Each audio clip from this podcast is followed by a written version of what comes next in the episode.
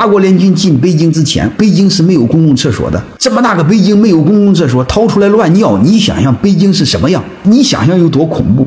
那个年代你要去北京，不就忧心忡忡？你要走路摔倒怎么办？还有一个呢，我以前跟你们说过，泰山欢学院以前有一个八卦群，现在有没有我不知道了。他们之间没事就是八卦，特喜欢八卦男女关系。有时候女孩子都不懂啊，她就爱炫耀。我给她说两句好话，她就说我对她很好。但是她会八卦，她会传呀。然后过两天她就会传我可能和她有关系，再过两天可能有一腿，再过两天就上床了。然后她自己把自己给绕进去了。你就知道这些事儿对男人无所谓，对女人来说压力就大了。我们都要知道一个大环境。你如果不希望你自己的师德被别人来公开，甚至羞辱，你就不要评判别人的师德，你就不要偷窥别人的师德，你就不要干涉别人的私生活。也偷窥别人的什么？你装不知道就好了，你不评判就好了，你就不希望了解知道就好了。好了，我就不说了，这些东西都是给我那个课思考的原点做注解。